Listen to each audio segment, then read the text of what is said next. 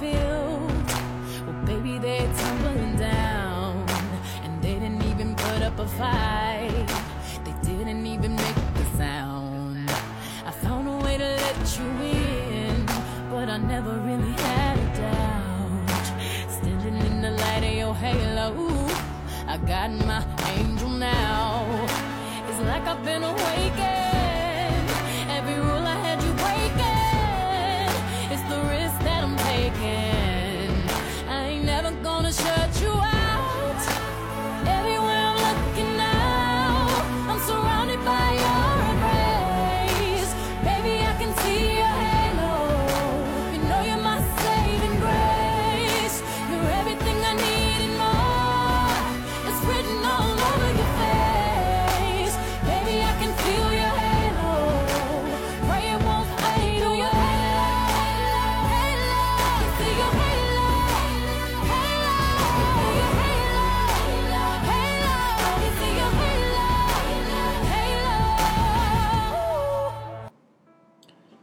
首歌非常的有力量感，Hello，碧昂斯的，就是他把心里面很多感受都用吼的方式把它表达了出来，这也是我们现代人就是每天在繁杂的生活当中一种无形的呐喊吧。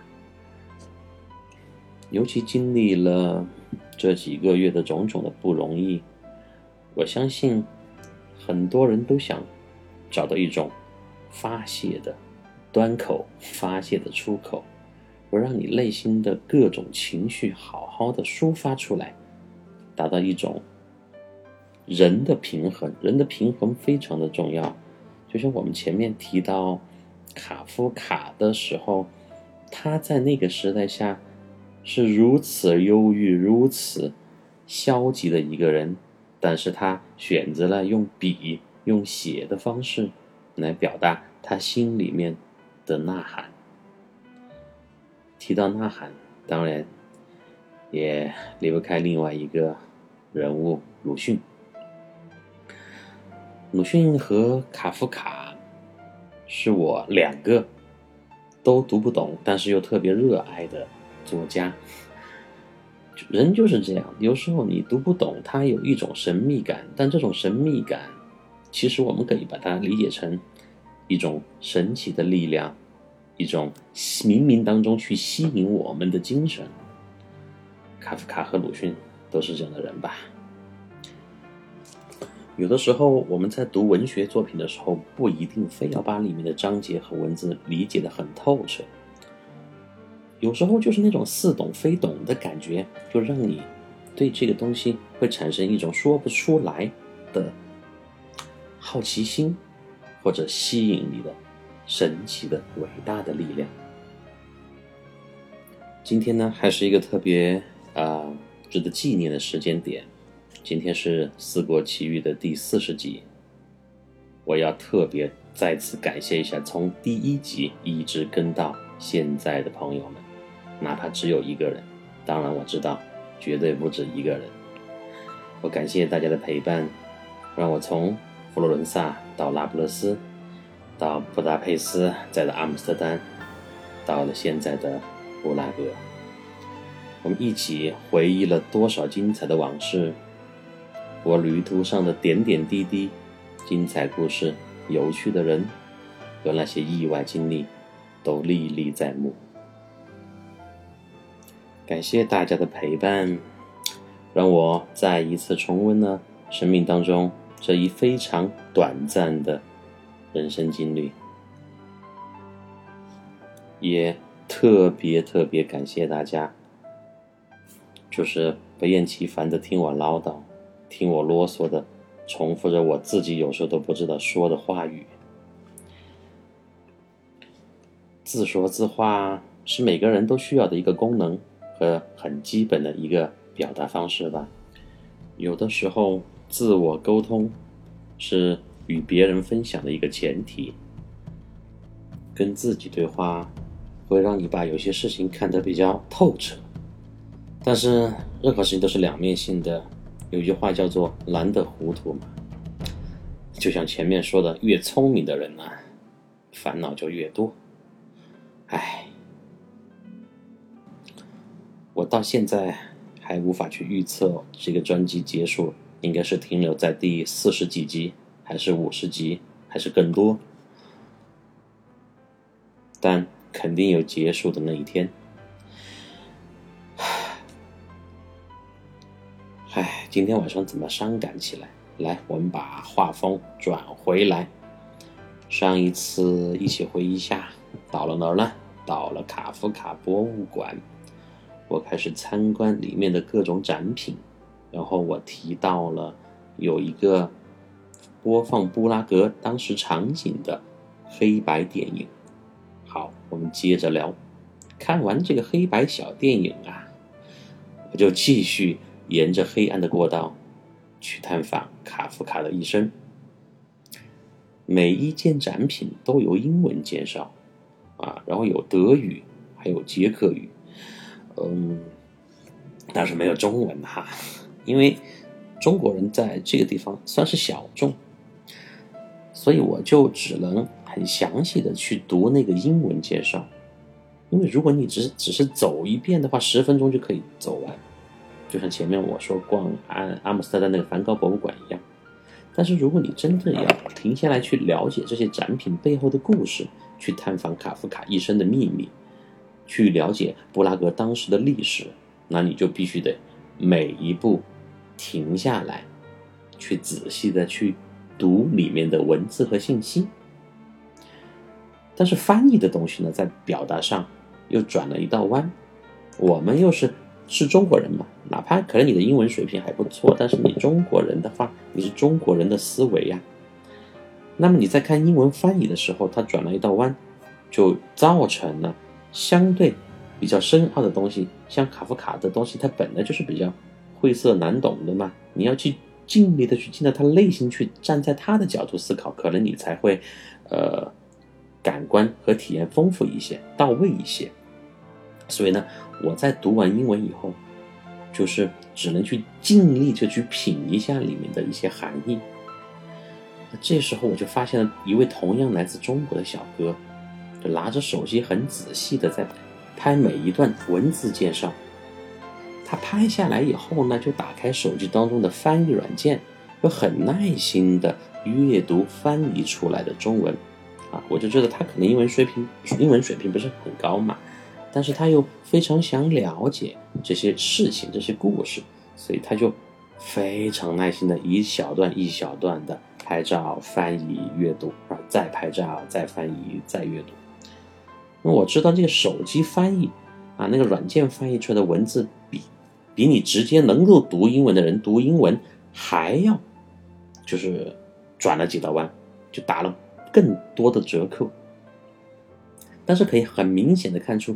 这位小兄弟，他对卡夫卡的浓厚的兴趣。他是我在卡夫卡博物馆唯一见到的除我之外之外的一个中国人。如果中国人呢，有更多这样的文艺青年，或者叫文学青年嘛，而不是每天只顾盯着屏幕，看着一脸雪白、不男不女的人唱歌跳舞，在痴痴的傻笑，我们的国家将更加的有力量。当然，卡夫卡这样的人写的东西呢，不一定大家都能读懂，而且很容易被别人啊当成什么呢？你话装，你话装逼嘛？你读得懂个屁？你读得懂？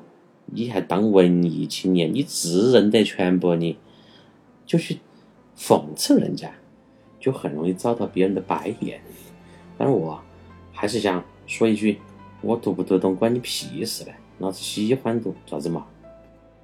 那种在阅读当中真正能够获获得力量和愉悦感的人，呃，只有那些阅读者自己才能明了和体会吧。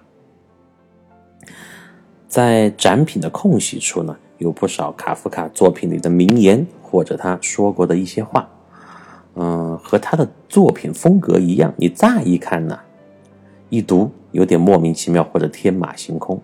但你再仔细一品，却包含了巨大的人生哲理和耐人寻味的世间沧桑。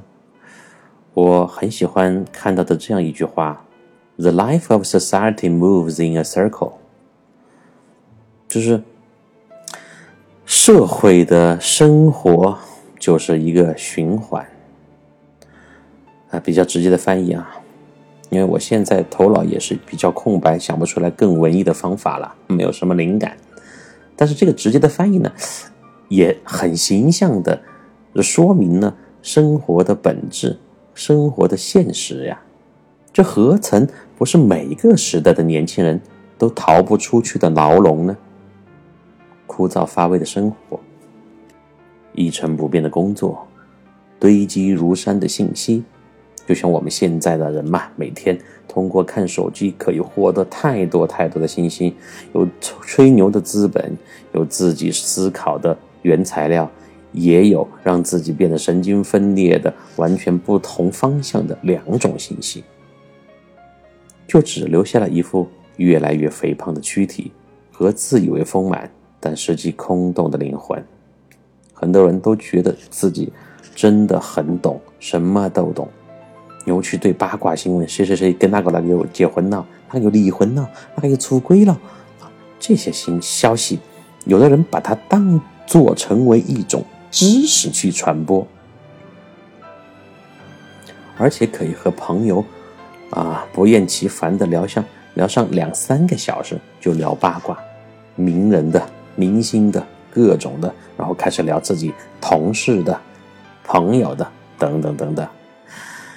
然后他就会给一个人说：“哎，我跟你说了这个他的事情，你千万不要告诉别人，对吧？”然后另外一个人就有给其他的朋友说：“你是唯一知道这件事情的人，请一定要保密。”最后呢，所有人都知道了，只有当事人不知道，他已经被就是消费式的出卖了，被消费被出卖，可能别人也不是处于出于一种恶意，就是这个人的嘴呀，天生就管不住，他希望通过传播一些比较别人隐私和八卦的消息，去获得对方对你的这么一种信任感，然后对方听你的时候呢。同样的心态，把它又传递给了下一个人，如此循环。那么，很多现代人就在这样的信息当中度过了每一天。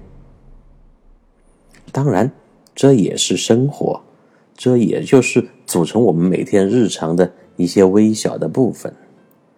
所以，文学并不是那么高大上。那我们看很多文学巨匠，或者是写作高人。都是以其他身份体会、体验过生活的本质和世态炎凉，才开始提起笔，写出能够让众多人内心颤抖的语言。因为只有经历过，才能如此的真切。艺术来源于生活，文学来源于折磨。鲁迅学过医，村上春树开过酒吧，卡夫卡当过保险员。王小波种过地，就他们对人性的把握和观察，无疑是存在于世界上每一个角落的小人物，才最有发言权呢。因为他们很闲嘛，每天说白了，他们除了自己做自己必须要做的日常的事情之外，就是在观察呀。所以那些伟大的作家，我觉得他们第一个并不是他们的输出有多么强，表达能力肯定是很重要的。但是最前端的是建立在他们的非常强大的观察能力上面的。他们这些大作家成名之前，也就是小人物嘛。你看他们为什么出名，让大家都知道，是因为他们是作家，写了很好的作品呢。但是他们在成为作家之前，你不认识他吧？你不知道他吧？所以，我觉得每个人，如果你善于观察生活，然后善于思考。再善于输出，都可以成为不错的，至少说写手吧。就像现在很多人浏览文章或者新闻，就每天拿着手机看嘛，就匆匆看一遍大意啊，知道我们大概这个新闻讲的什么，然后就直接跳到了评论的部分。那评论区很多人都知道是最精彩的嘛，因为评论区才能看到最真实的民生呀。那当然，五毛七毛要除外啊！最近七毛啊，五毛变成七毛，涨价了，物价飞涨，猪肉也没咋降下来。为什么呢？因为权威和名人实际上都离我们太远了，高高在上，再光辉、再正面的形象都有可能是装的嘛。就人设，人设这个词呀，人都是被设计出来的，只有像我们这样的普通大众，才能够真正的、真正的相对真实的发生嘛。当然，我们每个人也有自己的人设，只是我们的人设没有多少人在意它崩不崩。崩了吗？在这个圈子崩了，在另外的地方又马上立起立起来了嘛。所以呢，我和很多人都一样，很喜欢去看评论区。在那个评论区呢，你可以找到和你三观一致的同道中人，也可以和一群你觉得的阶级敌人畅快的对骂。反正老子骂你：第一，不要钱；第二，你弄我噻，你都不晓得我是哪个，骂了就骂了，对吧？就是，就是我开篇说的，心里的一种呐喊，骂人也是一种呐喊嘛。你在评论区当中，你可以找到你的朋友、战友，就人也有天生站队的这种人性的本质嘛。你也可以找到完全和你立场对立的啊敌人啊，打个引号敌人。所以你就是在这样找同伙又在找敌人的过程当中，获得了满足感，也获得了存在感。所以，这个网络这个东西啊，真的是一个 特别有意思的环境。但是呢，在有些重大新闻下面，我们一定要学会辨别大的方向，不能被五毛和七毛，甚至八毛、九毛以后会一块啊被他们带偏。要保持自己独立的思考的能力呀。我们再回到卡夫卡博物馆。那个展厅当中呢，有很多卡夫卡生活年代中布拉格城市的各处的照片和介绍。呃，客观来说，除了颜色是黑白的，其他方面和我们现在看到的真实的布拉格的城市形象并没有发生翻天覆地的变化。这和我们中国的呃城市面貌差别是很大的。除了像成都、西安、南京、上海啊。保存了一些，当然还有一些其他城市保存了一些，啊，就是一小部分或者是不多的之前的城楼啊、建筑呀，很多地方它都被改造成了现在比较现代的样子。欧洲呢，它是很少部分改造成了现代的样子。或者是内部装修变一变，或者就是离老城比较远的一个独立的区域去修一片新城，它没有像我们中国这么比较融合在一起嘛。当然这是国情不同，这也是欧洲它所有的城市，哪怕现在它可能技术很好，然后交通物流各方面都很发达，但是还是能够从表面上保持，呃，一百年前甚至更久远前的这个城市的样子。这也是欧洲的一个魅力啊！看到这个布拉格的旧照片、老照片呢，我就想到了另一个中国作家叫金宇澄，他写的什么代表作？一说大家应该都知道，《繁花》啊。这个《繁花》这部小说呢，它表现的主题是宏大的历史背景下小人物随波逐流、命运无常的无奈。嗯。我就自然把他和卡夫卡的这个作品联系在一起了。你看哈，这个《繁花》把大上海的这个城市脉络和市井生活刻画的惟妙惟肖，而布拉格呢，从城市面貌和建筑风格上来讲，和那个时候的大上海、上海滩颇有几分相似。只是呢，卡夫卡用了一种更戏谑和更迷幻的方式来致敬他一生。都不能逃离的布拉格，是一种发自内心的致敬吧。而《繁花》呢，写的更加的接地气，也是中国文学呃史上的市井小说的巅峰之作的代表。哎，任何人呐，也逃不过滚滚袭来的历史洪流，因为战争和自己犹太人的身份。卡夫卡最后还是离开了这座见证他成长和故事的城市，他去了德国柏林。一九二三年十一月五号到六号这两天，希特勒策划慕尼黑颠覆阴谋的前数日，帝国首都爆发了大规模的对犹太人的追捕和屠杀。那时呢，卡夫卡才来到柏林几周。他在给妹妹奥黛尔的信中谈到这个事情的时候说：“当时倘若我我不曾离开那里，今天我就压根儿不存在了。”但是我虽然人已经跑掉了，但我真的就逃脱了吗？就从这个卡夫卡刚才刚才那个描述啊，就能看出来，尽管发生过这一切，尽管他又爱又恨对布拉格，那么布拉格在卡夫卡作品中和他自我的反省当中出现的场合。却比在其他许多作家的作品中都要多得多。其他作家呢，只是或者在地方爱国主义的意义上，或者在观光访问的意义上使用布拉格作为题材而已。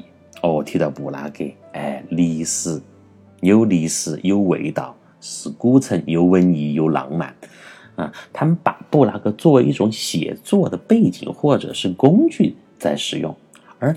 卡夫卡在提到布拉格的时候呢，他在一封信当中饱含温情和亲切的写到下面的话语：暮色昏沉的大桥上，行人走在圣徒的石像旁，灯光暗淡，灰色的天空阴云徐徐移动，远近教堂塔尖笼罩在。仓皇雾霾之中，不知是谁凭栏站在桥端，俯视向晚的流水，双手扶着古老的石方。刚刚好像看上去是在写景写人物，但是如果没有对布拉格最深沉的热恋和爱意，他怎么可能写出这样令人陶醉的语句呢？所以。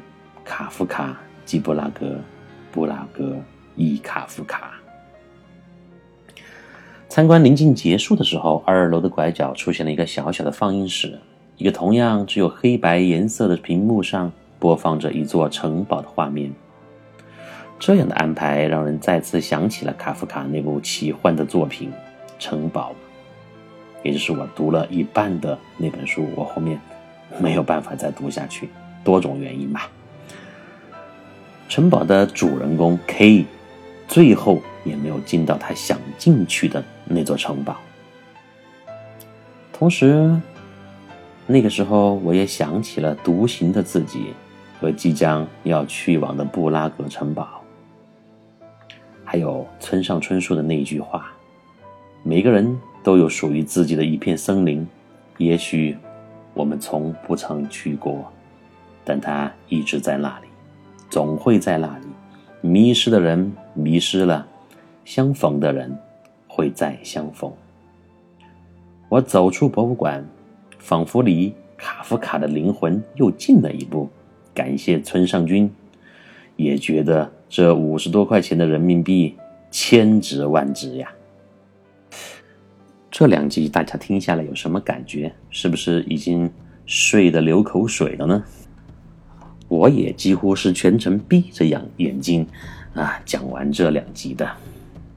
如果你对卡夫卡感兴趣，可以买他的作品来看一看。如果你去到布拉格，也可以去感受一下卡夫卡的神秘。当然，记得在门口两个撒尿男人那里照一张相哟。